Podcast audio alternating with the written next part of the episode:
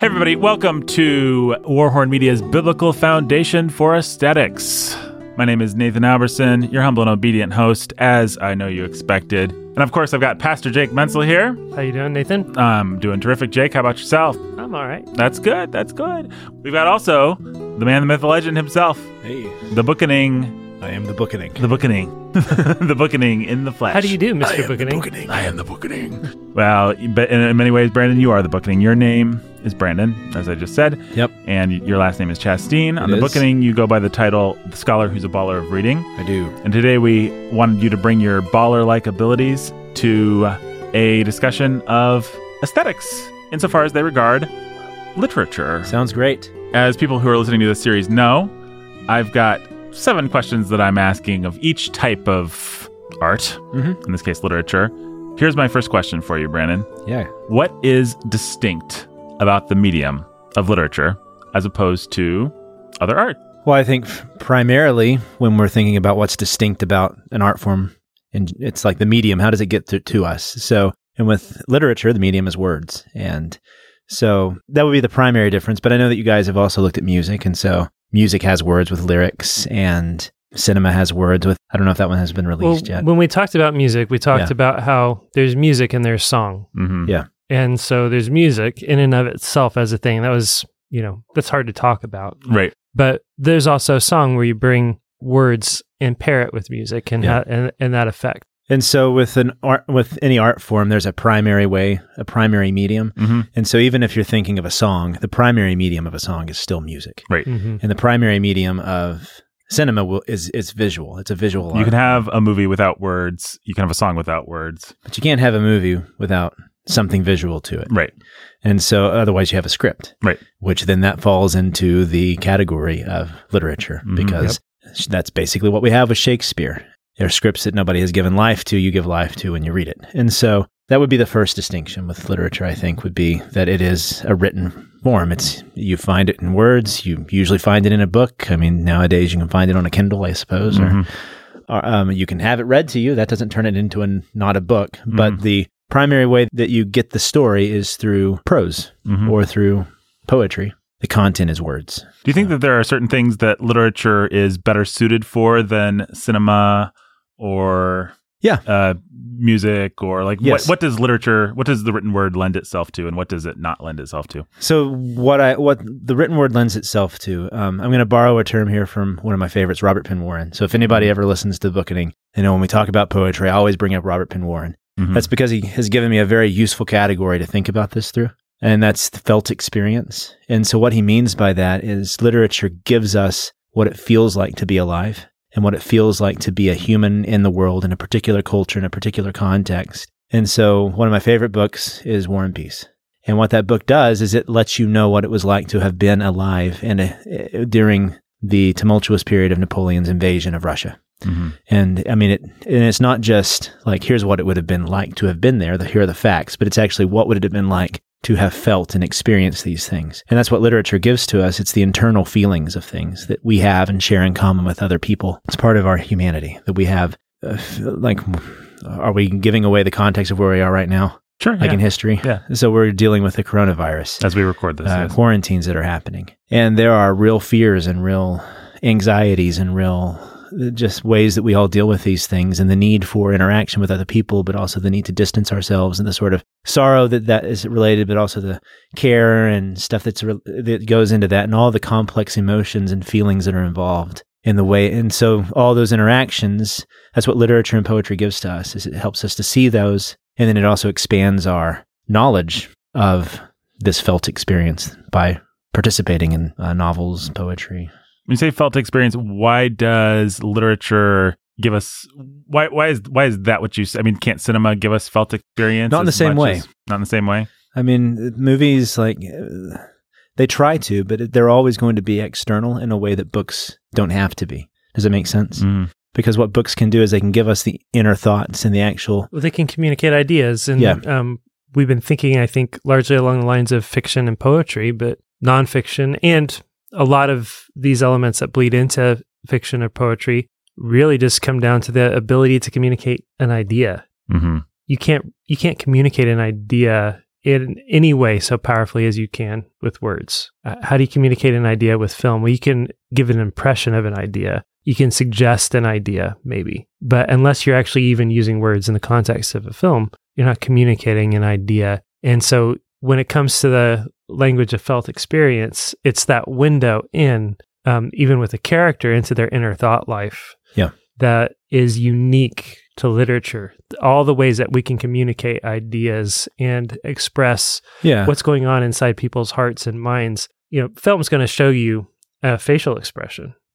Music is going to, and we've talked about this in its own ethereal way, hmm impact your emotions. But nothing so purely connects to your mind and expresses or even gets to your heart through your mind first as literature does. And that's because we express ourselves emotionally through words. Mhm. And so by, by being able to share those things. And so to go back to War and Peace, at the ending of the book, there's um, Pierre's nephew who's having these thoughts about his uncle. And that's the way the book ends. A movie would have to have like a voiceover there, or would have to have him thinking to, or writing in his journal, or saying those things, but instead he's feeling these things, and Tolstoy can show us the feelings through words. And so books have access to something that cinema doesn't. I mean, I, I'm sure you guys will talk more about this, but uh, aesthetically, cinema mu- has to be a much more ambiguous art form because of its limitations there, Mhm. unless it's just going to be bad by telling and not showing Right. which some movies try to do that. But so if you think about the really like The Godfather, all these things, they're always they feel ambiguous in a way that books don't have to be. Even Mhm. so, I I mean, in some ways, books get to be a much more morally unambiguous art form. Hmm. Yeah. That's interesting. So and I didn't. So yeah, ideas. I didn't bring. So when I when I think of aesthetics, I'm thinking of like um, things that have to deal with beauty, taste, and Art so forms, those as are more, opposed more like art forms. You know, and well, I mean, an like essay, a essays can. philosophical treatise. I mean, there are essays that are def- that definitely fall into these categories. hmm So you introduced me to Joseph Mitchell when I had my knee surgery. And I mean, New York came to life for me. And that's the other thing that literature does. So if we're thinking definitionally here, something that literature does that also cinema does is it gives us a sense of place and a sense of the world, hmm right? And so that Tolstoy or Tolkien does this really well. But also Joseph Mitchell. There, are, I now want to go to New York City and go to like these little fish shops on the the docks and go up into these old hotels and explore because Joseph Mitchell gave me this story hmm it can share those things in common with cinema, but like what distinguishes it, which I think that's still the question. right? Yeah. What distinguishes it, it would be that deeper access. Yeah. It's interesting because if you had just asked me which one is more ambiguous, I may have said literature, if only because I have to use my imagination. There's Yeah. always that barrier between me and what the author was thinking.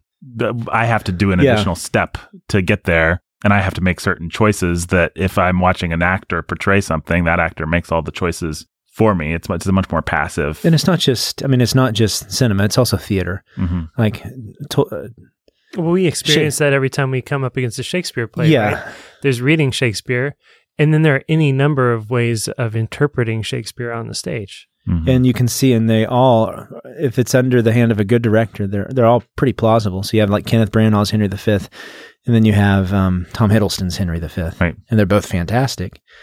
Once more to the breach, kinda- dear friends. I actually think Once pref- more to the breach, dear friends. I think I prefer Tom Hiddleston's. Yeah, I do too. Well, in that example for the St. Crispin's Day thing uh, speech, Branagh just comes out and then the patriotic music is blaring and, and, he's you know on his horse. we marching. few, we Yeah. proud. He's just doing Braveheart basically, Right. which probably came out before that movie. yeah, and so and then uh, Hiddleston's doing a very subtle, like a guy that's actually discovering the speech along with the people that are hearing. Yeah, Yeah, so it's interesting. So we are a very visual culture. hmm And so I do think you're right in the sense that we think that what we see is what we get. hmm In other words, that if we can see it, we can understand it. I think science also has made us think this. So we live in a very um, scientific culture, post Enlightenment culture, where we still have this illusion that just because we can see it, we understand it. hmm Mhm. And what we don't see, we can't understand. And so that's how you get into all the foolishness. Well, you got to prove to me that God exists. And we actually think then we can use philosophy in our education to prove that God exists. Well, no, we can't. It's an act of faith and God has to act on you. We are a very visual culture. And so we prioritize it. And we think then that art forms that deal with visuals like that must be less ambiguous Hmm. than things that don't. That's fascinating. But actually, novels don't have to be. Just because you can't see a novel doesn't mean that the writer can't make it alive to you. Does that make sense? hmm and doesn't mean that it doesn't have less ambiguity than things you can see Mm-hmm. And so, Well, and different authors are going to be more or less explicit with what they want you to see and understand. yes, and that's where I was going to or go. more or less ambiguous. Jane Austen wants you to know exactly what to think. But about she doesn't going care what anything looked like. She, yeah, she she's very happy to leave it all, all up to every scene up to your imagination from a visual perspective. But she's very precise when it comes to everything that's going on inside everybody's head and heart. What they said and what they felt. and there's no She questioning her about- yeah. tone. So that, like, when you have, even though I've heard it's decent, the new Wes Andersonish remake of Emma, Yeah. it's definitely a remake and a reinterpretation. Mhm. And everybody knows this is not Jane Austen's version, right? Mhm. This person has taken us away from that. Unlike Shakespeare, there is in fact no way to portray an Austen novel on screen that is truly Austen. Yeah. It has to be different Mhm. because there's simply no way to communicate Yeah. everything that Austen wants. An Austen to novel is a record of thoughts and opinions and things that cinema is actually not suited to show us unless we're just going to do clunky voiceover. I mean, someone could sit on camera and read the novel, and I guess that would do it. But short of that, You don't get lose- that. And so you're going to, and you're going to lose those things. You know, it's fascinating. And- Before we get too far away from it, I just want to say you gave me a new thought, Brandon. I've never Really? had this thought. You know, I have a prejudice in favor of visual things being true, and I've never thought of it using that word, prejudice. Mm-hmm. maybe I just think when I see something, it's more true than like to me. The idea that okay, this is, maybe get a little weird to even go here, but the idea that God chose the written word to express His story, his to tell the story of His Son, is unintuitive for me. Like, why wouldn't you send Jesus when there's movies? Yeah. Because So we can all just watch him. that's a- the as a- definitive record of truth, actually. yeah, as a documentary. Right. But he chose the word, Mhm. and he even chose to call his son the word.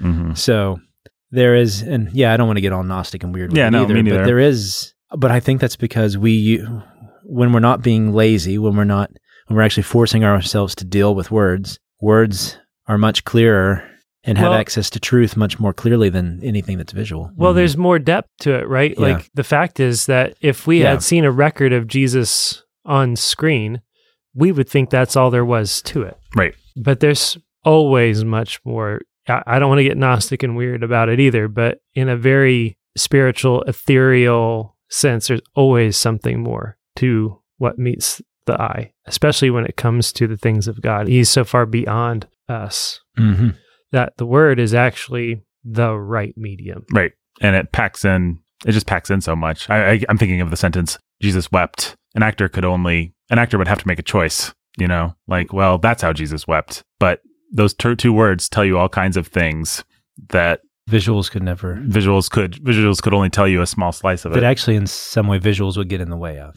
They would, in fact, because they would make one small surface part of it very concrete and all kinds of ethereal, to use a, Yeah. an imprecise word, realities, not concrete Yeah. And so, and to get back to Jake's point, yes, there are authors And who- relegated. and relegated. Exactly. Yeah, relegated what? uh the it makes one reality concrete and it relegates all of the other realities that Yeah. that may even be primary Yeah. Yeah. So there's so two things here then. To- Mhm. One, to go back to your point. Well, I actually, before we leave that point, one thing I like to describe to my students is the connotation versus denotation. mm-hmm. And this is the power of metaphor as they, when we talk about vehicle, vehicle and tenor for metaphor, Mm-hmm. I like to use the image of like a molecule vibrating and it has all these like energies surrounding it that Yeah, connect other molecules to it. It's like just because you have the word doesn't mean that there's not all these meanings that surround it. right They're just always shaking and vibrating off of the word. And that's what connotation is. And the connotations, that's the power of a metaphor, is it can connote things to us that the explicit meaning doesn't just mm-hmm. carry. And so, anyways. well if you think about it in this way th- take the story of david and goliath for example the story of david and goliath has this description of goliath you know mod- many of your modern translations will just sort of casually say that goliath was dressed in mail armor and various things but it's been a while since i've looked at this and my hebrew's rusty but i'm pretty sure that the hebrew word for mail like mail armor like you know Mhm. tolkien like frodo like M A I L. M A I L, is uh, snake armor, Hmm. right? Or scale armor. Huh. It's meant to evoke the idea of a serpent being having his head crushed by the chosen one. Mm-hmm. All of that is. If we're going to just see that play out on screen, you don't have time or the space to understand all of the connotations Yep. that are going on when you see the small shepherd boy hmm crushing the giant's head, who happens to be explicitly described in serpentine terms, Yeah. right?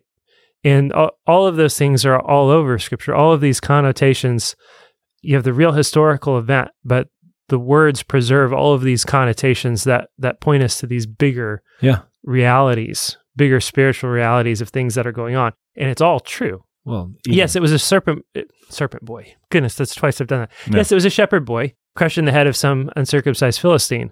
Also, it was this typological thing that was happening Mhm. where this chosen one was crushing the serpent's head. The Yeah. word allows you to live in that space and see all of it, or as much of it, or as little of it. But the word, I think we could generalize and say, stop me if I'm crazy here. Of all the art forms that we're going to talk about in this series, the word is the one that contains the most yeah, in and of itself. You know, like Absolutely. li- music is going to limit you to a very select kind of feeling about something. Cinema is going to limit you to certain surface realities. Maybe they're deep surface realities, if you know what I mean, dear listener. But it Oh. doesn't get at the whole of something, the platonic whole of something, if I can be the a way little that yeah, which is the way that words work. I was just thinking about And- Jake saying chosen one. It's like Yeah. if my chosen one is Neo from the Matrix, that's a big difference from my chosen one being William Wallace being. But when Jake just uses the phrase chosen one, it means a lot of things packed- and a lot of people all at once. And I, you could also argue that that brings ambiguity into it because I have my, maybe I'm more of a Neo guy than I am a William Wallace guy. And so I, I think of something when Jake says chosen one, but we don't necessarily have to get there yet. I'm sorry, Brandon, I cut you off. And this is the way that God has created his universe. I mean, think of the sacraments. They're all they're full of suggestions of other things, right? Baptism is not just baptism. It's suggesting something else, right? Yep. And so he has created a metaphorical world that Hmm. words reflect. Hmm. And words Mhm. are one of the most powerful mediums we have for that. And so poetry, I know a lot of people don't read poetry, but actually one of the places where we see this when you have a good poet, not when you have like this new trash that's on the Poetry Foundation. Rupi Kaur. Did I tell? Did I have I showed either of you guys this? The Poetry Foundation, like they just had this. They it was from a transgender woman, and she drew pictures of a what she would have looked like when she was like seven playing soccer, and various little s- like uh, like it was a comic strip, Mm-hmm. and like just little random words beneath each clip or something, and, it and that was poetry, and it got published in Poetry Foundation's magazine. Oh, boo. Gross. And then you're like, well, if that's what they're publishing, why even try to bother? But Mhm. anyways, but poetry is one of the most powerful mediums of this because what poetry tries to do, there are two things that people have to understand. Poetry is actually simpler than people realize. Mhm. Poetry is in love with the way words sound, and poetry is in love with the meaning of words. Those two things, and that's that's all poetry is. Is it tries to play with the meanings of words and the images that those can convey through connotation and metaphor, all these things. And it does it by loving the way that words sound when next to one another. So you get alliteration and connotation and assonance. And so that's how it is. So poetry is much closer to music in that sense, because I'm sure you guys talked about this when you did your music episode. But you know, music is about balance of sounds and rhythms, hmm and so is poetry. It's about meter and sound. And people have to realize that that's just if you don't if you think that a poem is over your head, it might just be because you need to read it out loud Mhm. because the poet just really loved the way it sounded. And so that is part of just that's part of poetry. And I think understanding that really helps. Yeah, I know it helps students to realize that. And then they'll say, okay, now I get it. When you say in Xanadu to Kubla Khan, a stately pleasure, dome decree. You know? Mhm. Or out the sacred river ran, through caverns measureless to man, down to a sunless sea. It just sounds amazing. And so who cares what it means? Big uh, Rubaiyat of Omar Khayyam uh, fans, your students are. No. so you mentioned that yes, authors can be intentionally ambiguous, hmm and that is true. But the important thing to note there is with literature, authors have to intentionally be that, right? They have had to create that as an avant garde technique. Mhm. Right. And so cinema by its nature is like that avant garde technique because it's just so you had guys like the Berlin story guy, Isherwood, Christopher Mhm. Isherwood. He would, just wanted to be a camera and go around and just take uh, verbal images of things and not let you just, you're left to judge it like a journalist. But even guys like Hemingway who tried to do that with their literature, you know, his iceberg theory, Mhm. you go back and you read The Old Man and the Sea, it's still, there's a lot of the old man's thoughts in there that Mhm. liter- that cinema just would not have access to. Even Yeah. Faulkner does that. So Well, I mean, you know, the old man in the sea is just what's the Tom Hanks movie? Castaway. It's just Castaway Yeah. Mhm. without the old man getting inside the old man's head and him thinking about the great DiMaggio. yeah, know, you don't get the lions on the beach and the, that heartbreaking ending where it says the boy goes and he's dreaming about the lions. Mhm. Yeah. You don't get that with a movie without those, you know, fuzzy dream visualizations and stuff like that. Or him having, or just having to have a scene where he's telling the boy. But instead, it's the old man's thinking this to himself, right? And Yeah. so even people that we think of as avant garde or as pushing the limits, pushing literature to more cinematic Mhm. techniques, they're still drawing from those things that only literature does. So, Yeah, that's or at least literature does well. Yeah, it's actually hard to be ambiguous with if you if you say Brandon threw the frisbee, then Brandon done threw that frisbee. Whereas if you write a piece of music that's supposed to indicate it, or there's ways of filming it so that you don't know whether Brandon. Yeah. but you actually have to Yeah. You go out see of the your frisbee way. in Brandon's ha- hand, then you cut to the frisbee being in the air. The only way you do it is by being so what avant happened garde. between the cut? Right. Yeah. but you can you it would take paragraphs maybe to Yeah. establish the fact that Brandon that maybe Brandon Brandon threw had the frisbee. and the frisbee was in the air. And but there are there are writers who do that, like Thomas Sure. Pynchon, David Foster Wallace. They write these big tomes that then confuse everybody. but the only reason they confuse everybody is because they're bad. right. Sorry, people, if you like. I mean, so I think, and I know a lot of philosophers hate me for saying this, but I think that if a philosopher's bad and is difficult to understand, it's probably not worth understanding. hmm So that's why I've never really cared for. Kant. take that, Kant. yeah, that's exactly where. Oh yeah, in your Yeah. face. I hate that guy. I've had Is philosophers. that where you that- were going? Yeah, Did ex- I said. Did I said trample Kant. over you? No, we said it at the same time. So Okay. actually, air five yeah. across the room. What a Air bunch of. Kant. Yeah, el- that's right, elbow five. Yeah, yeah. you know. Thanks, We're in the middle of coronavirus right Um, now, folks. We're actually the exact safe distance, a little more than the safe distance apart. hmm Yeah, we're We're just following over six CDC feet. guidelines here at Warhorn. That's right. Yep, absolutely. But yeah, um, so if somebody has to intentionally be ambiguous to hide the fact that they're creating art just to confuse you, and like if that's what rocks your boat or whatever, then I think you've wandered out of the world of aesthetics and true appreciation of beauty into the world of um, self gratification and narcissism. What especially drives me nuts is the the metaphor that obscures. What a dumb modern invention that is. Like Yeah. a metaphor Yeah, is intended like the metaphor is the Lord is my shepherd. Now I understand something about Yep. the Lord. But you read these modern books and And it doesn't mean Yeah. that you can't, that doesn't mean that there isn't the lazy student sometimes you have to push to say, no, if you actually read Andrew Marvell, you'll understand that what he means by the world collapsing into a planisphere. He's talking about, if you actually think about the image of the two lovers at the opposite poles of the world and they can't meet, and he's thinking about, well, but if we're at the opposite poles, if we could collapse it, then we Mhm. would be together. You know, then that's an, you'd have to think about the image, but there's still a pleasure behind it. it's not that good things don't run complex sometimes. Exactly. But there Or has to be work to understand. but there has to be an aha moment somewhere in there. If it's and ju- the aha moment has to actually do the work of making something more clear or more poignant or hit home in That- a way that it didn't before. a metaphor should always have the moment in the doctor's office in the eye doctor where he switches the thing and suddenly you see the writing clearly. Yes. And it shouldn't be that once you see whatever it's clearly, it's just the doctor's face, and you're like, "Oh, that's brilliant." which is what I, you are such a handsome man. yeah, Yeah, which is I think all. that's all that James Joyce was up to. He just wanted Yeah. everybody to think, "Oh, look, James Joyce is brilliant," but never wrote a beautiful word outside of the dead or outside of Dubliners. There are some Dubliners, good- yeah. there are some other good stories in there. Yep. so to be fair. All right, question number two. yeah, What is especially we've probably already touched on we'll we'll, you know, touch all over the place, folks. But what's especially powerful Just about after using hand sanitizer. Ju- yeah, just after using hand sanitizer. Six feet. Hashtag coronavirus. What's especially powerful about the medium? about literature. Yeah, about literature. Well, yeah, I think that we've We've kind of touched We've on touched it. on this, but just to reiterate, so we've suggested some things too. So first, what's particularly powerful about it is, is it gives it gives us that felt experience. Mhm. One way that C.S. Lewis explains it is, and I, th- I like his explanation, is that it gives us access to ways of thinking and feeling about the world that we would have not had before we read that. And so I feel, uh, I see what the world would be like from a immigrant's perspective in the early 1900s because I've read my Antonia Mhm. Right? And that's valuable knowledge for me. It just is. It makes you more sympathetic to people, which is something that we should want.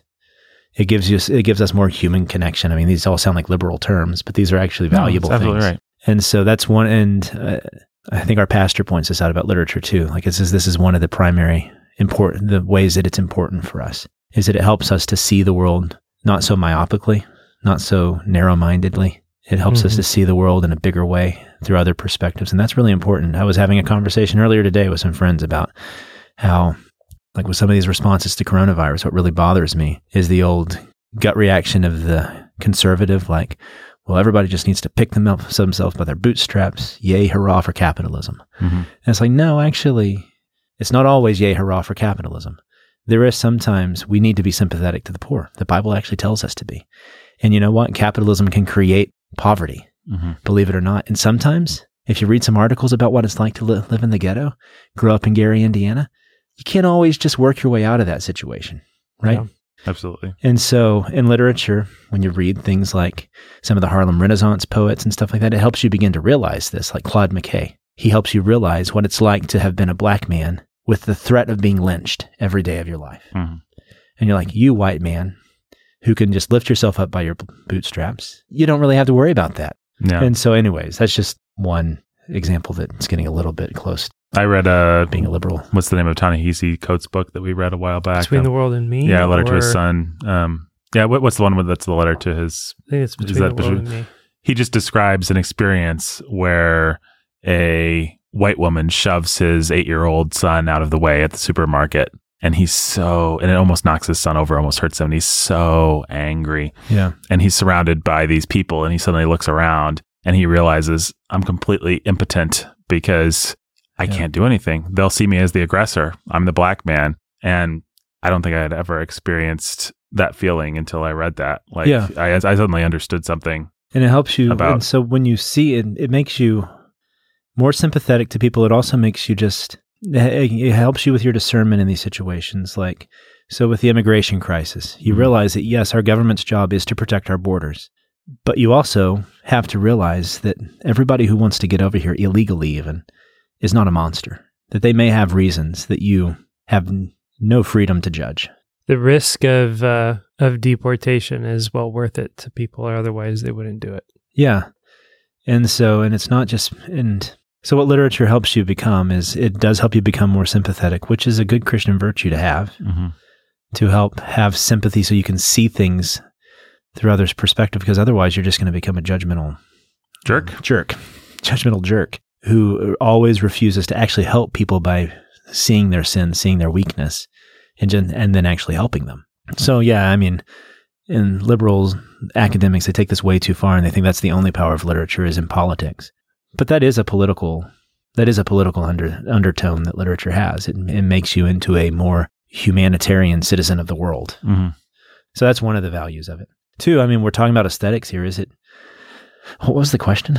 Uh, just what's especially powerful about the medium? What's Well, what's what's also especially powerful about the medium is that it helps you see the beauty of the world around you, especially with poetry, but with descriptions like I've I've already mentioned him. One of my favorite writers is Tolstoy. I love thinking. I love working out in the early morning now because he w- once wrote about Levin working with his serfs and getting the rain on his back and the sweat and then Mm-hmm. having a meal with them. And it was just, it helps you see the pleasure in things that you might not have seen before. hmm The beauty of a walk through the English countryside with Jane Austen, right? In Mansfield Park, all these things. You mentioned the, you mentioned Joyce earlier, the dead. Yeah. That scene at the end where he sees the snow and he realizes it's falling on this man who's died, and he suddenly has this weird feeling of my wife has had all these experiences that are completely outside my experience, and I can't. There are places that I can't enter into Yeah. with her, and everyone's a stranger to me, and the world is full of all these different people, and we're all connected, yet we're all fall. It's a hard feeling to even put into words, but but the dead gives that feeling to you. It actually it articulates it in a way that throughout my life now I'll be like, oh, I'm having a, a dead moment. Every time I see snow, I think of Right. that. And part of what it's doing there is, I mean, it, that's reflecting what we were just talking about too, is he's learning to be sympathetic to someone he was not uh, Mhm. before, right? And he's seeing the world from their eyes. To go back to Penn Warren, the guy I've already referenced, he talks, so he said felt experience. He also says liter- poetry or literature is a way of seeing. Mm-hmm. And so he compares that to the scientific way of seeing in the sense that, you know, the world's just a series of facts. And, but he says, no, the world's more than just a series of facts. The world's lived in, the world's felt, the world's understood through human emotions and relationships. And so literature gives that to us. And then the way that we can see, you know, birds and trees and flowers differently because poets have given them to us. Laugh Mhm. like E. E. Cummings, you know. Um, I think of love and my wife and everything differently because he gave me since feeling is first. Mm-hmm. Whoever pays too much to the syntax of things will never wholly kiss you. Mm-hmm. Yeah. So Well, know- it's kind of a chicken and egg thing. It's a deep philosophical question. Like, would you actually have those feelings if there weren't they weren't in some way? I don't think I would have them as for you. refined for me. Yeah. I don't think I would understand them quite as well or Yeah, have I those mean, even getting- associations. I mean, you can take that philosophical question all the way back to we think in words, Right. Yeah. Right? Like if we didn't have words, if we were never taught to speak, if our mothers and fathers never spoke to us, what kind of thoughts would we even be capable of thinking? What emotions would we be capable of feeling? If I didn't have a verbal category for anger, yeah, I guess I'd get angry. But what would it be? It'd be a lot different if I didn't actually say I'm angry right now. Well, and the more nuanced terms you have for the different kinds of anger or love or passion or If I was just stuck with feel- anger, but and I didn't have irritation or fury or any number of categories, it would just be a, a confused mess, wouldn't it? Mhm. Yeah, it would just be this burning that you have.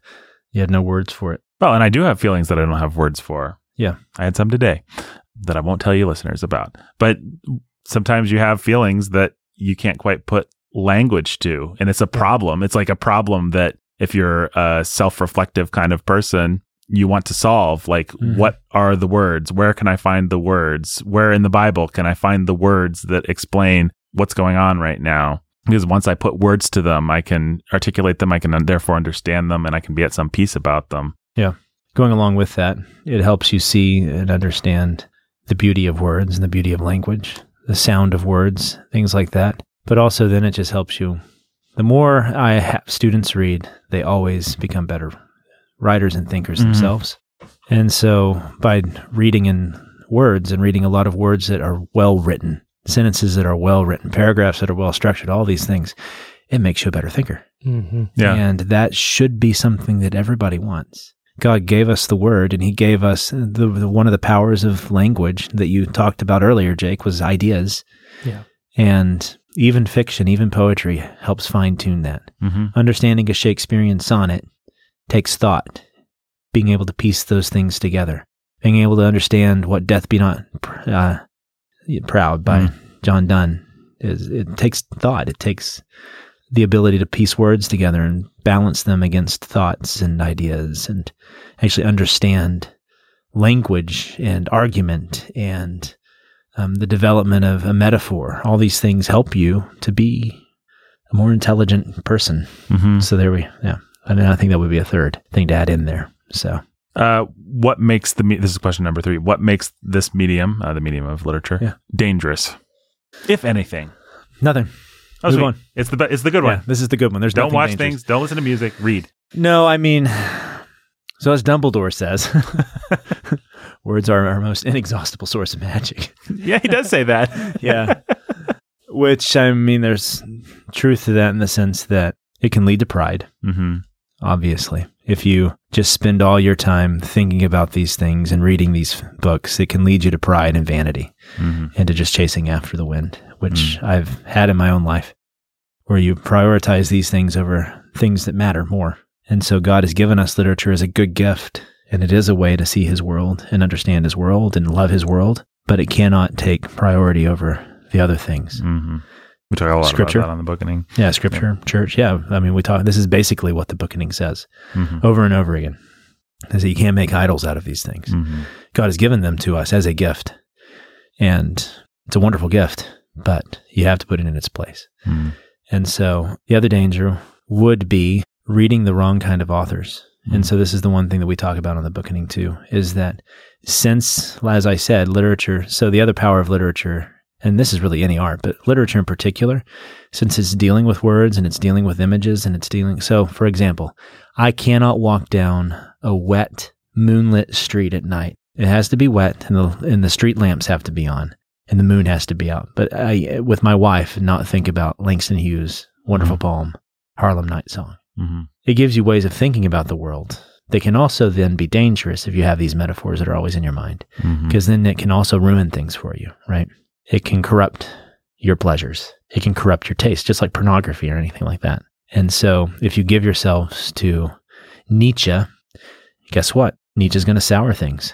He's going to corrupt a part of the way that you think about the world.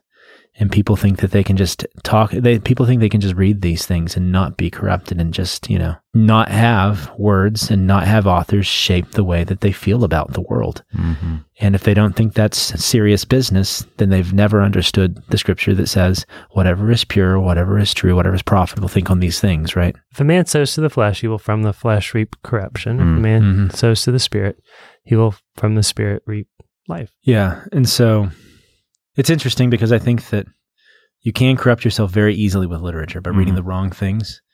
But it seems like it's easier since it's also dealing with ideas and words and argument. You can also then fight against that by just eventually in your life reading things that inoculate against it. Yeah. right? So I read a lot of Nietzsche and stuff, but I finally read my C.S. Lewis and other guys like that that helped fight against Nietzsche and realize oh, Nietzsche's a bunch of baloney. Yep. But you know what's really hard to get rid of are all the images that I looked at that I never should Mm. have. Yeah. But that's because that's flesh. And so I do think that that's actually a struggle that cinema is going to have that literature is a little bit more fortified against. You know, that's interesting. I, I agree with you on one in, in uh, one sense, but I personally, maybe this isn't universal, but I have found that things like cinema, visual things, pornography, visual pornography, certainly much easier for it to quickly corrupt me. You know, I can walk past a billboard with a uh, scantily clad lady on it, and I can be corrupted by that in a second. Uh, Whereas I can't pick up a book and instantly be corrupted by it in that same way. But the corruption that's happened to me through the written word, the corruption that I've given myself, the places where I've sowed to the flesh with the written word has been much more damaging Yeah. and deeper and longer lasting. You know, in other words, if I remember the pornography of my youth personally, I don't actually remember images. I remember phrases. I remember erotica. I remember ideas. I remember certain written things. I'm not saying I, I never remember images, and Lord willing, I don't remember much of it. Yeah. But the things, the words that have corrupted me has left, in my life at least, much la- much more lasting scars than the images. No, I see what Um, you're saying. It's and so that's because literature and words like that they get at your What's the intrinsic power of the medium? Yes. Yeah, exactly. It's right? everything good we said about it. It is why God's word is the word. Mhm. It's because it can get in deep down. Yeah. Right. And words have a, a way of doing that, of getting in deep down and affecting and changing and shaping you in a way that no other medium really can. Now, when you pair those words with other mediums, Right, oh, they can become really right. I am not saying that music and movies and everything else can't be deeply corrupting. but it is only that music and movies become most effective when they add the word to what they're Mhm. doing.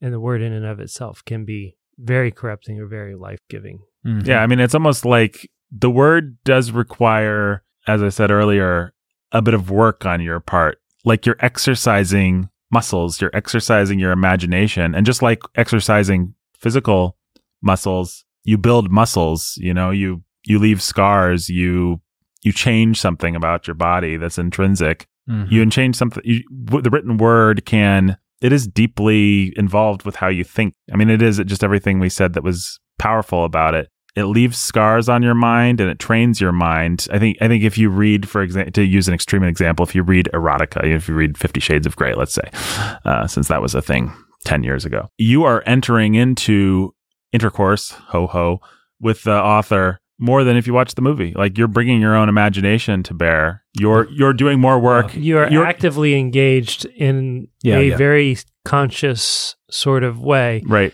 When you, at every moment through the course of a book, you are choosing to continue reading. You're choosing To continue dwell, imagining and to remembering. imagine, to remember, to all of these things. You are actively engaged in and doing all of these things. And because the process is more active, it's more lasting, I think, oftentimes than cinema. Well, yeah, than- you're doing a thing. It's like, y- you know, it's hands on learning Mhm. in a sense, yeah, right? really. But it's hands on learning for your mind. Whereas you're watching a, f- a movie, yeah, at any moment you could reach over and grab the control and hit stop, but you're passively taking it in. Mhm. Yeah. And you're And so combining it It with is working on you and it is shaping you. And we're not in any way trying to diminish the effect. But as powerful as that is, it's not the same thing as just the act of engagement that comes with really reading something and giving yourself over to it. active engagement plus instinctual choices based on like if I read Fifty Shades of Grey, which I haven't, by the way, if anyone was wondering, and they and it says what's her face was beautiful. I can imagine whatever I, I can bring all of my imaginative faculties to bear to create my beautiful. Mhm. You know, Right. I can do something very objective and something very subjective at the same time, and I can combine those two things in some in a very potent way that can be much longer lasting Yeah. than you know whatever actress they chose to play the Fifty Shades character. Again, yeah, whatever actress they pick is going to have her flaws, are going to have her. or just not be Nathan's type, or Right. or or whatever. And it's not that that's not wicked. Of course, that's not what we're saying. But literature has a way of seeping through the cracks of getting under the door that Yeah. I don't think any other medium comes close for me, at least. Well, I think it's because what we were, what we were saying earlier. It's this way of seeing, way, way of experiencing the world that gets deep down into the DNA, the foundational principles of the way that you like your assumptions, your Mm-hmm. and so the, it, you know there are things that you f- go about life thinking and feeling that you never question, and literature can really kind of just completely switch those things for you. It can make those things uh, become corrupted completely Hmm. and you don't even realize it, right? And so sudden, and that's one of the powers of it. That's one of the powers of language and ideas and thoughts and our presuppositions, all those Right. sorts of things. And so, so in that sense, cinema is more voyeuristic, but literature is more like experiential. Well, if I was going to generalize, I'd say cinema has one really powerful tool at its, at its disposal. It has the written word, actually, but it all, which it combines with its other tool, which is the human face. I mean, Yeah. cinema just simply has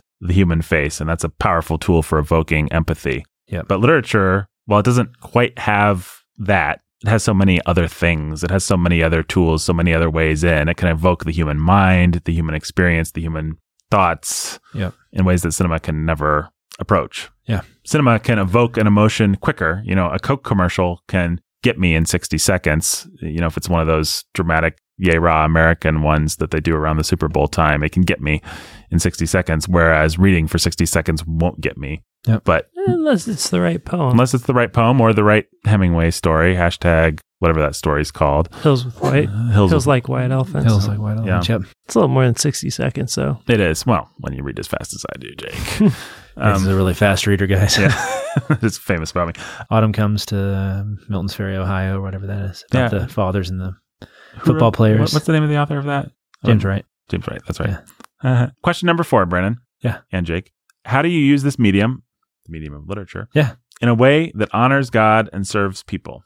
What is the proper use of literature? And my next question, spoiler alert, will be what is the improper use of it? Well, I think we've been tiptoeing around it anyways. So this Mhm. is these both the questions four and five are proper and improper use of it. Yeah. Well, I think that the proper use of it would be to do exactly what the good things that literature does well, do those things well. And so give people a sense of this felt experience, this kinship that they have with other people that they wouldn't have had without that book. Do it with good style, do it with good writing, preferably. Do it in a way that's engaging and vivid and alive. So when we're talking about improper, two ways of thinking about it one, immoral, and Mhm. one, just bad taste Right. both of those you have to consider both of those for aesthetics because you can have good style and it still be immoral Right. In which case, it's still bad taste. it's still bad taste Mhm. yeah but you wouldn't think of it as bad taste or people wouldn't right some people would try to argue Right. it's not Absolutely. so But- some of the but moral dubliners content is intrinsic to good taste. yeah Mhm. and so some james joyce uh, some of those james joyce stories in the dubliners right they're well written but they're still bad morals Right.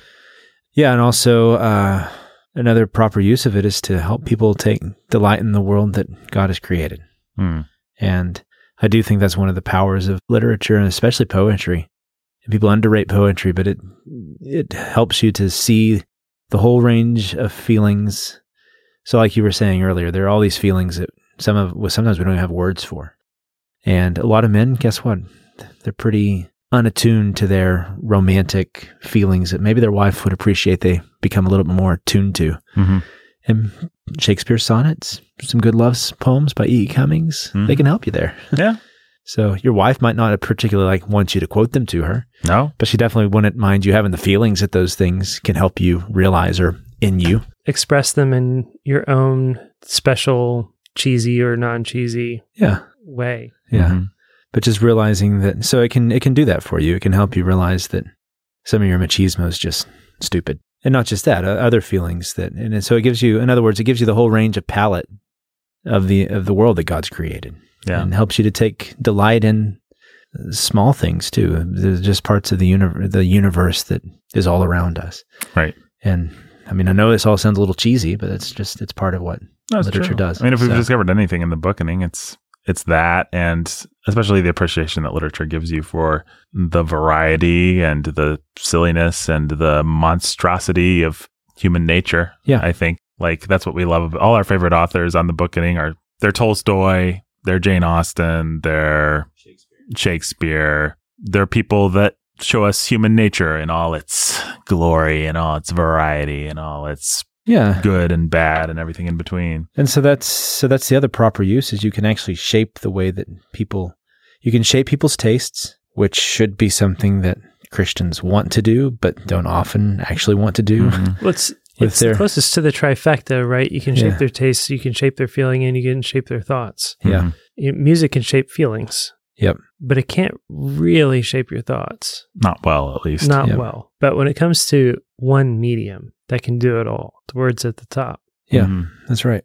And so that's the that's it's that's the proper use of it then would be to be intentional about that and not be moralistic and not try to be like those stories like that are always have a point, always have a mm. have a moral that's obvious and clear at the end. I think when we first started the bookening, which was five years now, ago now, if you can believe that, I I don't know how I would have articulated this at the time, but I think I always thought that literature was bad if it was didactic. Yeah. And what I've realized is it's bad if it's poorly written and it's didactic. But actually, all literature, I think what Every- we've come to realize yeah. is all literature is inescapably didactic. Every All book you read Yeah, all art inescapably is- yeah. because that's I mean that's why I think the whole author is dead is- arguments are just nonsense because why we enjoy art is because the art is giving us the world through the perspective of the artist. And that means you have to take seriously the artist who's giving you that perspective. If you don't, then you fall prey to any sort of wolfish manipulations they might have there, or mm-hmm. even unintentional manipulations they might have. And so even the great writers are going to do it. Like Shakespeare, as great as he is, he still loved his body poem uh, puns, right? B A W D Y, folks. Yeah. And so you just B-O-D-Y you have to if you're really going to study Shakespeare and understand what he's saying, sometimes it's going to be scandalous. He was crass. He was very crass. He was a vulgar man. He was very vulgar. Mhm. People don't realize how vulgar he could be, but he can be very vulgar. And so, You have to be in context to really understand it. But You do. sometimes you'll read the content, you know, you'll get Brandon's dumb Aspen edition or what was that? Um Arden? you mean the amazing Arden the edition? Asperger's edition, yeah. Yeah, You'll get the Asperger's edition, and it'll have one line, and it'll have nine thousand lines of explanation, and you'll read the nine thousand lines of explanation, and then you'll be like, "Oh, Whoa. Boy. If you still, after Sheesh. reading 9,000 lines, have come the ability to feel scandalized, Yeah. you feel scandalized. right." and you're like, "Why did Oh, Brandon give me the means. Asperger's edition?" I feel dirty now. I could have lived in ignorant bliss. yeah. That's why I don't want to be the only one. yeah. Brandon's like.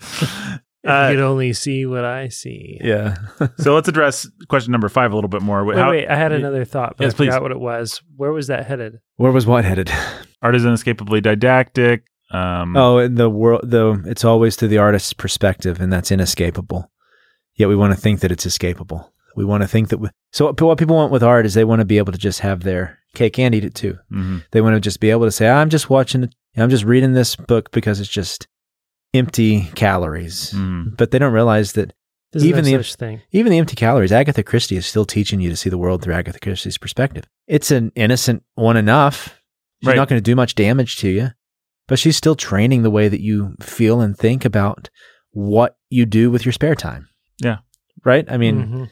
The Cat in the Hat has so much to say about uh, a, a, boy's role, a woman, a girl's role, the the role of a cat causing anarchy. I mean, Yeah. I'm maybe I'm being a little silly, but I don't think I am actually. Like Dick and Jane is making uh, propositional. Is that what I want? Is making statements about the reality of Yeah. the world as the author of Dick and Jane sees the world. Yeah, and, and these can be very innocent, just straightforward, not much to it perspectives, but they're still perspectives that you have to. And if you're not willing to take these and it seriously, is you can't escape your sense of taste uh the the link between your sense of taste and your moral outlook. Mhm. yeah, right? And so either the things that you like will shape the way that you think morally about the world or your morals will shape your taste. but that's just the truth. And it is why the poetry foundation can publish a comic strip with one word pieces of nonsense under it from some transgender person. And it's because taste is inextricably bound to your moral point of view. Yep. And if you have your taste shaped by God's word, by God's character, then it is going to differ from the things that people in this world love. And if you have your taste shaped by, you know, the world, it's going to lead you astray. Yeah. No, that's right. And that's where you get into the improper use is that one of the improper uses would be to just give yourself to anything without any dis- discernment, which, Mhm. Or to go at, to go at something thinking that just because you're going to approach it with, it's just a book, that it's not going to have any, it's not going to shape you at all. Mhm. And so like this, so this can be very simplistic with people like who just decide, ah, you know, what's Twilight going to damage me? It's just a stupid book. I'm just going to read it. Or what's this Stephen King novel going to do? It's just, it's just fun, right? It's not Mhm. going to do anything to me. Whether or not you want to admit it, it's going to do something to you. You can't escape that. It's going to become a part of you. It's going to be something that you gave your pleasures to. I think that this is especially a reformed problem, and also with uh, we talk a lot about education, like classical education and stuff. It, those often go hand in hand, anyways. Homeschooling mentalities that we somehow think that our brains completely control our emotions. Mm. Does that make sense? Like we think that our brains are so set on doctrine and the truths of a good, solid education, Western education, that they can't be manipulated by our feelings. So, for example, I could watch a movie that's telling me with its music, with its imagery, with its storyline that fornication is good, but I know biblically fornication is bad, so it won't do anything Yeah. to me. But we don't realize that emotions are very sneaky and they let our brains think that while actually running the game. hmm And if you don't take that seriously, then you just don't really know yourself. Yeah. And I, I never know how to convince young people of this because I just don't know. I despair of it because all I can say is in my life, I thought that. I thought that I was better than my, my feelings. I thought my thoughts were, were going to win. And over time, I saw they didn't win. I actually did reap. I sowed to the flesh and I Wow. reaped to it, and it was devastating. Just think how many times you get set on some like principle in your life and then you realize later on after time has passed that actually anger and bitterness and jealousy and all those sorts of things were kind of bolstering up that Mm-hmm. Opinion you had. Or but it was a principle at that point, right? And then hmm you know, some of us get so far along with that that we can't ever accept it. But I'll just take, take a really, really simple example. I know that I shouldn't eat too many sweets, but man, I'd rather eat M&Ms right now than not eat M&Ms because they taste good. Yeah. It's like, and because advertisers tell me that M&Ms taste good. Like these things actually, the way that you feel about, I don't know. Yeah and so that's one of the most, that's one of the improper uses of it would be to just give yourself to anything without any discernment. You have to have wisdom in what you read. You can't just read everything. You have to know your limitations. You have to know what to you is sacrificed meat. Mm-hmm. So, um, and then the other improper use, that was a question, right? What's Yeah. the improper use? Like, so uh, we're thinking about, I'm thinking of this from the perspective of what you do as a reader right now. Yeah. Im- other improper use would be to make it into an idol, to make it into something that's going to save the world. You're not going to save the world through literature. God can use it despite you. I actually think that in a weird way, he used my finding Tolstoy instead of Dostoevsky to eventually, 10 years later, save me. Hmm. But, I mean, it was a long road, and he did, but Tolstoy never intended that. Yeah. You can't therefore worship Tolstoy. Yeah. And then the other thing would be for writers is they can't they have to take their responsibility as authors both seriously and not so seriously, right? Does that make so they have to realize that they're craftsmen who have been given a gift and a talent and to use it in a way that actually honors and pleases God. Hmm. And so I would love to see Christian writers doing that again. Yeah. But I don't know if there are any out there that really do it very well. Denis Johnson thought he was, but he was just crazy. People claim Christ. so, anyways, All right, final two questions. Yeah. Um, these might be short ones. They might be long ones. I don't know. So, question number six: If you could say one thing, Brandon, to any aspiring practitioner of the medium, Yeah. what would you say? And my next question, just so you know where we're going, is to any partaker. But we'll get there. First, I want to ask practitioner. any practitioner. What is Um, the one thing the aspiring writers, I guess in this case, should know? Yeah, um, I know exactly what I'm going to say, and you probably guys p- could probably guess what I would say. On the bookening, we talk a lot about the difference between genius and craft. Mm-hmm. Anybody out there who thinks that you're just a misunderstood genius, get over yourself. Anybody out there who who wants to be a writer but just doesn't think you quite have the talent yet, start writing. Mm-hmm. And that's the point is that the only way that you develop your talent is to realize that this is a craft and that it's an actual skill that requires practice and devotion to it. And the only way you get better at it is by doing it. That might seem cliched, but it's the thing that I've seen. Ernest Hemingway, Fitzgerald, Faulkner, Kazuo Ishiguro, Salman Rushdie, all these famous writers, uh, Tolstoy, Charles Dickens, all of these guys we know had drafts Mm-hmm. and we know that they were hard workers. And so if you Mhm. want to be a practitioner, you got to practice, you got to Mhm. do it. And that means that you then you have to give yourself humbly to criticism and to reading people who are better than you, or at least people who are doing what you want to do.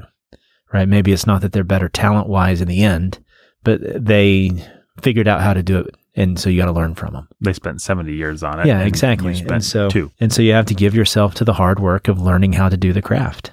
And there's stuff that goes into that in practice, comparison to others, learning the, the, the principles that they had, finding out what works for you, what doesn't, all those things. But just, in other words, don't just trust on the inspiration of the muses. That's just a bunch mm. of malarkey. Well, people look, looking from the outside in tend to assume that because something is simple, it is therefore intuitive and is therefore easy. Yeah. So David said that the Lord is my shepherd. Well, duh. That must have been easy to come up with. Yeah. How, how many drafts might David have gone through? Like, what's the perfect metaphor? Like, to Yeah. get there, to get to something that simple, that seemingly intuitive, could take weeks, could take Yeah. hours, could take months of Well, thought. My, my favorite advice to give a young writer is actually a Yeats line. Mhm. A line may take us hours, perhaps, and yet if it does not seem a moment's thought, our stitchings and unstitchings have been not. In other words, um, you might spend days, hours on just one line of poetry. And yet if it doesn't seem like you just came up with it like that, then who cares? Right. Your work is useless. Hmm. And so that's the hard work that goes into it. And he's just pointing out the fact that Yeats, one of the great modernist, early modernist poets, spent hours on one line. Yeah. And so don't think that sweat, that that fan, that old cliche like genius is what one percent inspiration and ninety nine percent sweat or whatever Perspiration. Yeah. perspiration. Yeah, it's from what I've seen, it's true. I think it's true. I believe in it. Sometimes Yeah. I'm tempted to say 100%, but then I have to make a little space for the. I mean, there is actual genius. spark. There is actual, you know, Yeah. but a lot of people who have the spark will never write anything good because they just would not, you know, Do the work. put on their pants and do the work. Yeah. Or they would just get so anxious and about it and they just wouldn't write anything. And so there are people out there who don't have as much talent who are actually producing things. Mhm. And now then you also have people who are talented and they do it, but they don't want to put the hard work into making it good as it could be. One of the famous examples we have is J.K. Rowling, Mhm. right? Mhm. She's actually got the talent. Clearly capable of writing at a higher level than she generally does in those books. And for storytelling, she's got that 1% of brilliant storytelling. Mhm. I mean, Yep. she's like, she She's knows, great. she knows how to do it, Yeah. but she just would not commit herself to learning how to write. Mhm. So anyways, that's, that would be my advice.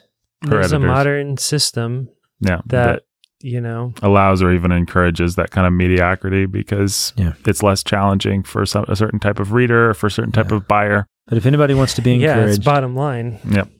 maybe I know that maybe some of our listeners, well, you know what? Actually, of all the modern writers, this guy, if I actually recommend him to people, they all love him. Mhm. So that's been my experience so far, which is Kazuo Ishiguro. Mhm. People like him. Yeah. I've gotten a lot of good feedback on and our it's because Remains of the Day episode. He's really great. Mhm. And But if you go and you listen, you go listen to some. So anybody who wants to be a writer, go listen to his story about how he became a writer. For one, he didn't. He had to work to get there. He wasn't just automatically respected. He wasn't any really any good for a while. He had to work and he had to work and he had to work. And he even to this day, when he's writing a novel, he'll like shut himself up for eight hours and he'll write and he'll write and he'll write. He said he'll get drafts that he'll never let anybody see except his wife because he's so ashamed of them. And he'll go and he'll cut and he'll cut and he'll cut and he'll write and rewrite until finally he gets the gems that he gives to us. But it only comes after lots and lots of work. So, anyways, there you go. I yeah, believe that so strongly. And guess what? People who think that they can just spit out good stories it usually doesn't They work. never can. I've got a, this is usually the I wanted to be that way when I was young. Mm, me and too. Most of it was garbage. Mhm. It is the dictionary definition of sophomoric. Yeah, yeah, it really And is. so, Yeah. and I've got students that might think that, and I would just encourage those students to quit thinking that and actually listen to what I'm telling you right. and go back and rewrite and rewrite and make it better. Well, the obnoxious thing is that oftentimes the student or the young person that has an ounce of talent will think that they can coast on that or want to coast on that or, in fact, be able to coast on that. And it's like, no, you're the exact person that needs to actually work. You will do nothing in life. And then get their butts kicked. Can I Mhm. say that? Yeah, sure. By the one person who just happened to have a good thing to say Mm-hmm. and wanted to put the work in into making that essay work and ended up outwriting them. And we all have, we know, I mean, you guys remember, you know what I'm talking That's about? what life is. Yeah. We had this experience with one student. yeah. We Yeah. all taught together. That student thought that they were the bee's knees.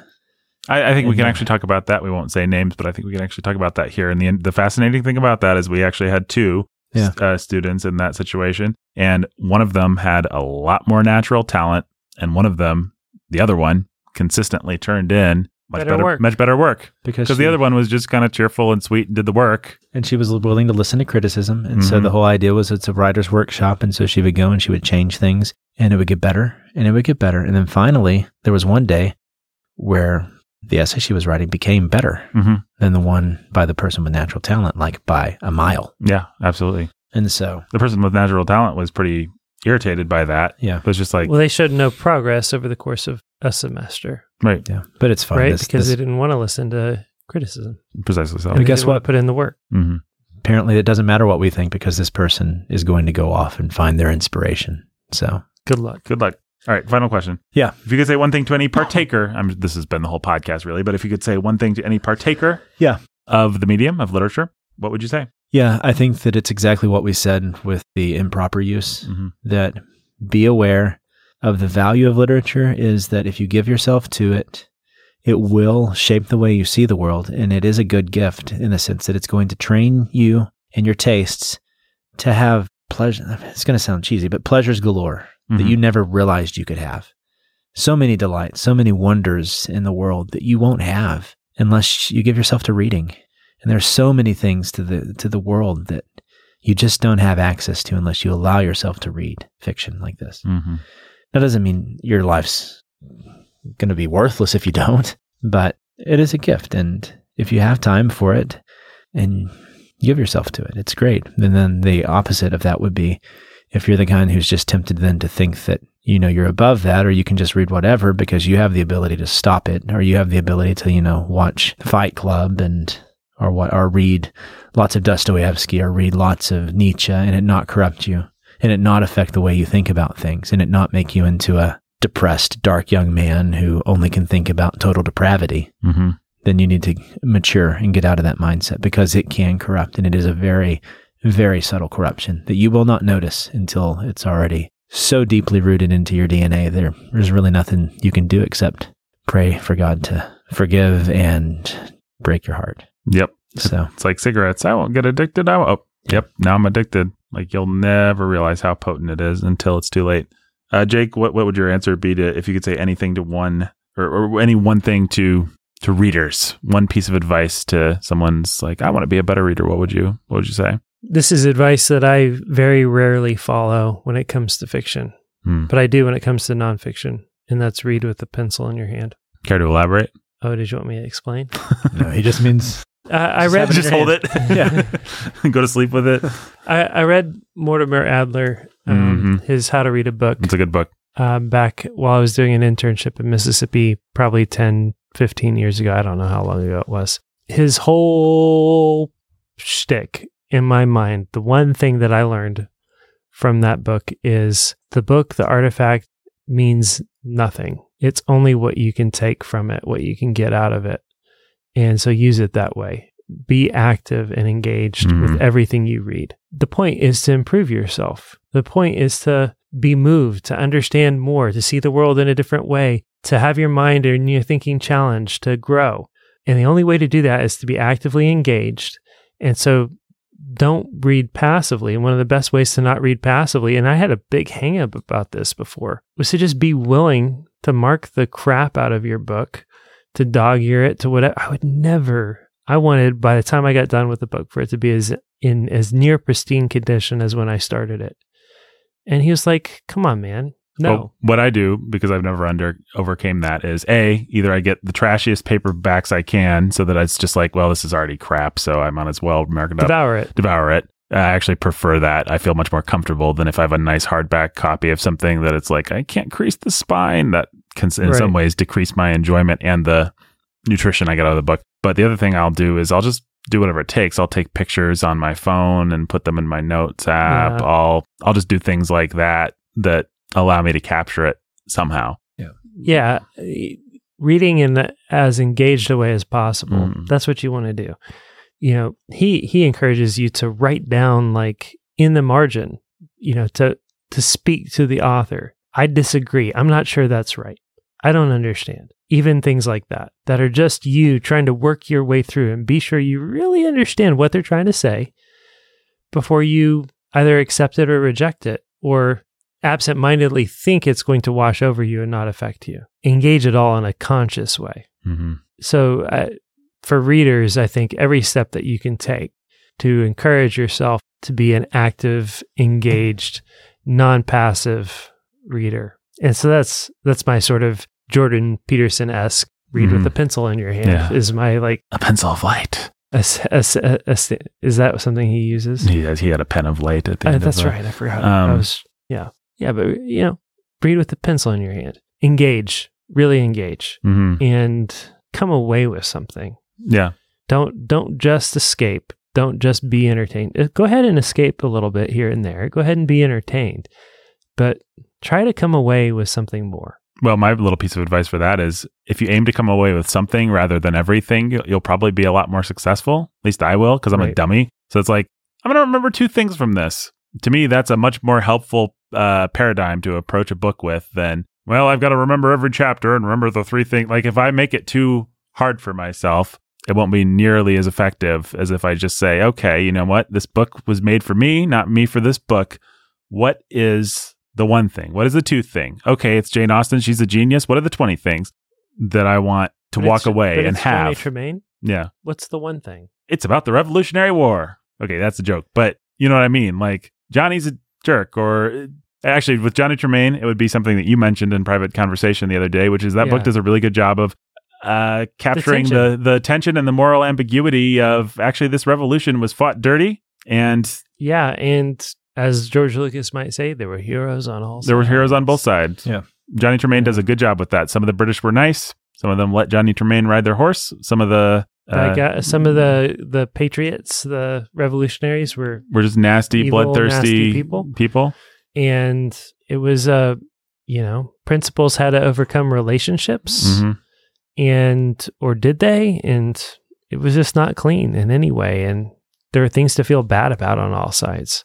Right. And yeah, that's something that I think part of the complexity of Johnny Tremain that makes it difficult for the fifth grader when they try to read it. Like the, you know, we'll talk about this on the bookening, but part of the problem why I think everybody hates Johnny Tremain is it gets forced on you when you're in fifth grade. And it's got all of this moral ambiguity, all this moral complexity, and all of this vocabulary and content Yeah, there's this world. romance even that Mhm. is just so Above a fifth far beyond your 10 year old mind like what in the world are teachers doing forcing this on you at the age of 10 the age of 13 or 14 it's an entirely different book Absolutely. Yeah. It's this weird book. It has like a small window where it's the perfect level of maturity for you. Like if you and it gets pushed on you too early and you know to some degree, I I'm okay with that. Like you got to challenge kids to go beyond mm-hmm. themselves, and there's a time to do that. And I guess Johnny Tremain gets to be the scapegoat. You know, it gets to be the the the sacrificial lamb Right. that is like here's the here's the good book that will be sacrificed on the altar of forcing you beyond yourself. You will irrationally hate this for the rest of your life, but actually, it's a good book. Uh, It's these ambitious fifth grade teachers that are like. They got they went back and were like, I hated this as a kid mhm. oh, this is really great. I'm going to teach all this moral ambiguity to my fifth grade. No, you won't. Nope. They're fifth graders. They They're don't gonna get, get it. moral Give them ambiguity. Tolkien. Yeah, yeah, exactly.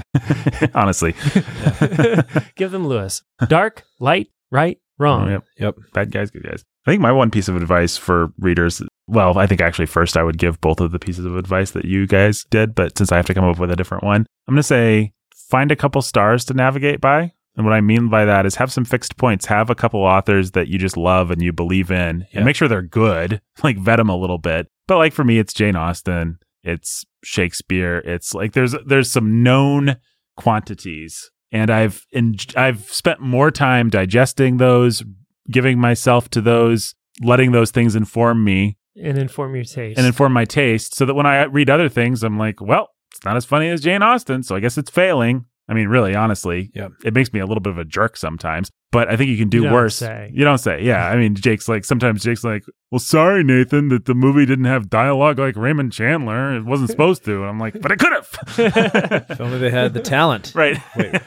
if only they had the talent. So you could take this too far, and I, I will admit that I have, and I think I've mellowed a little bit in my old age. Like not not not every novel has to have the inside of novelist has to have the inside of Jane Austen. Not every Marvel movie has to have the inside of Jane Austen. Okay, fine. But I still think you can do worse than having a North Star Yep. of some type or a couple, you know, Yeah. some stars that you navigate by. Austen, like Tolstoy, Shakespeare. yeah, really, you That's should right. just probably go with those.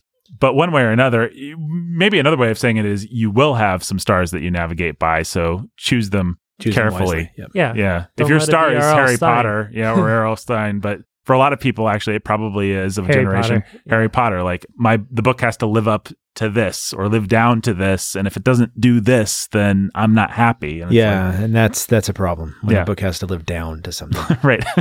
and you don't. And that's a bigger problem when you don't realize it's you're forcing it to do that, hmm and so then you get into all sorts of strange conundrums. So Yeah.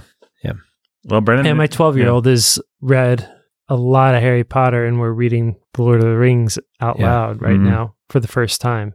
And he's like, all the time, he's like, oh, that's where. yeah, that's, yeah, yeah, he's yeah, like, right. he's like, that's right. he's like, oh, the Dementors. Yeah. I see where those are from. Oh, the Right. this. Oh, the Yeah, that. and- oh, the thing. Yeah. Oh, the whatever. For example, with the bookending, I've had to both come to terms with, in a sense, but not completely give up, a nostalgia for Dickens. Mhm. I really like Dickens a lot, but I also realize that a lot of that's nostalgia and that Dickens is not as discerning or good as Austen or Mhm. Tolstoy. He doesn't live up to those standards. And so, so there's a problem when then you take that nostalgia. I know certain people who have like books they really loved when they were young, Mhm. but they're unwilling to give them up after it's very clear that they don't have the ability to live up to the standards of these other things that are living in the Well, for you, that that's almost an example of like you found a uh, star to navigate, if we're going to use my metaphor, and it was fine. You know, it helped you steer your ship. But at a certain point, someone was like, "Hey, Brandon, we've got sonar. Yeah. We've got radar now. you, right. you don't actually need the North Star." yeah you're like, "It's still pretty great." Yeah. Like, yeah, but you know, It's still the North Star, still the- but here you go. Yeah. GPS, man. Yeah. GPS, Let's baby. move on. Let's move on. Yeah. But but I almost want to You say, can tell how fast you're going. Yeah. But you didn't do wrong. I think what I almost want to say is choose somebody and do the best you can. You know, That's right. find an anchor point, find a foundation. Don't make it R.L. Stine. Yeah, this is true in lots of disciplines. It's why you hear certain pastors or theologians say, "Hey, pick a pick a theologian Mm-hmm. and really devour him and get him in your head deep and make him your north star, make him your starting point, and still read broadly, but find somebody that's better than you and just go deep, deep, deep. You know, John Piper says this about Jonathan Edwards, Well, and Tim Bailey says it about John Calvin. Yeah. And well, I think a lot of people have the exact Brandon experience of you know start with Dickens and then one day it's like oh crap Tolstoy. So I think a lot of people it's like yeah. I'm going to anchor myself in Lewis or Piper or whoever, some modern guy, and and, and, then- I'm going to then devour In the process of that, you realize, mm-hmm. oh, There's something there's a Edwards, deeper well. Calvin, I whatever. mean, you yeah. know, m- you yeah. know, my path was very much Piper. Oh no, Edwards. Oh no, Calvin. right. But if you'd been too snotty to ever let uh, the the star of of Piper guide you, you never would have made it to Calvin. Exactly. And right. so find a point to navigate Yeah. by first, and you know, let's hope it's not Beth Moore, uh, whatever then also- at, you know. There is a form of humility and then just admitting that your original North Star is not. So there's a humility in accepting you need a North Star. hmm And then also a humility in realizing, oh, well, that North Star is no longer. Right. That actually was, you know, this star over here. Here's North Star. But the fact is, young Brandon needed Dickens to get him to so many different islands and adventures. Like he needed to travel by that star, and That's then he needed to. so I'm agreeing with you, but I'm also saying then certain people then can just cling on to that and never let it go. Precisely, yeah. And so realize that there C.S. Lewis is always going to be there. my the whole guy. point yeah. is to grow and mature. Yes, Yeah. that's Right? that's what I was thinking. Is that we have a whole discussion about this with Lewis that we've made not Yeah. many friends over. a lot of people get stuck there, and a lot of my friends, I mean, and and and, me at a certain point, and people get stuck on Lewis. Tolstoy actually is interesting, or not Tolstoy. I always do this. Tolkien. Uh, which one of you mentioned Tolkien? Tolkien is such a all-purpose, all-devouring reference point that many people never get past him, and it's fine. Like Tolkien actually did pretty much everything that you needed to do in the fantasy genre, and a lot of people don't actually need anything else. Yeah. like that's all they want, That's fine. and that's fine. Yeah, I think for I mean, if that's what you want is fantasy, then you really aren't going wrong if that's where you stay. Yeah. That's been that's what I'm discovering. Yeah. So Well, we'll have a we'll have a plenty of opportunity to talk about this when we get to Dune later this Yeah. year. oh boy, I forgot we're doing that. I love Dune. I'm having so much fun. I I I I don't know. I don't know what I've enjoyed reading for pleasure more than with Dune. It's barrel of laughs. It's uh, it's a it's a really fun book. I get it. Uh, I'm curious to see what Jake and Brandon think about it. It'll be fun. And I'm particularly curious to see whether it gets past Brandon's defenses or bangs off the Brandon shield and goes cluttering into the desert of Arrakis. Uh, anything else you want to say for this aesthetics series literature? Any other thoughts that, like, just for a primer, people just need to know about the Britain word, about anything like that? Wow, no, I, I think that we've covered most of what I would want to say to people. Um, I would like to give a plug for poetry. I think that people really should give themselves to it. Amen. And, um, I think start if if you're a Christian and you want to start out with something that might be accessible and that you might, you know, enjoy. Try some George Herbert.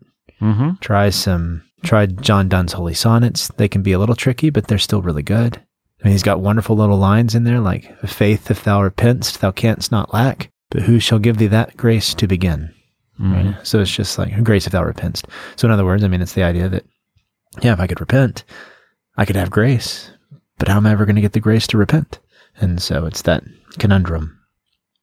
And so, but it's yeah, that's yeah, give yourself to poetry, and uh, um, I think I. It's sad that it's a dying art form, and it doesn't need to be, Mm-hmm. um, because it really is wonderful. People think people look at it as the pretentious little sister to fiction and literature, and there's actually really nothing pretentious about really great poetry.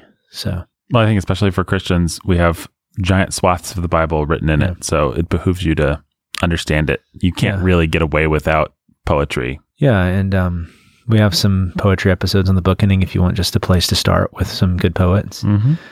Uh, but you can't, yeah, go wrong with those two guys. Not at all.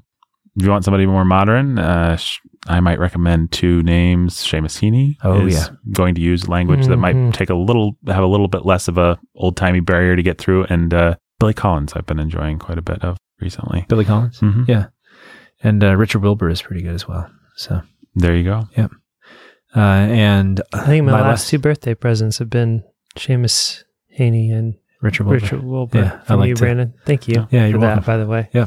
And then the, my last plug would be: don't underestimate the value of reading good children's stories to your kids. Mm. and especially good children's poetry as well. Having that you will help them learn to love literature and love storytelling and love the sound of language that way. And so, and it's important. I mean, I, I say intentionally good stuff. Give, give yourself to good stuff. And there's, we have episodes on those too. Mhm. Like give E.B. White and, uh, Ready Player Yeah. One. yeah, yeah, yeah, lots of Ready Player One. Milne, Mhm. Milne's poetry. Milne's poetry. Possum's Book of Practical Cats. Yeah, there's all sorts of good stuff out there. So not the movie You're, cats su- though. you're Not the supposed to jump on that. I thought Yeah. you were going to jump on it. Well, uh, by the way, Memory. yeah, I should have. We need to do It's that just movie. kinda your when it comes shtick. up, Yeah. Yeah. Um, So, Did you see about? Never mind. But yeah, so I think those would be you the probably did. yeah, I think it did. those would just be the last two things I'd want to throw in there is that one thing that I absolutely, I mean, I can't stress how much I absolutely agree with C.S. Lewis about a lot of things. hmm I really would just like to make that clear for Yes. everybody.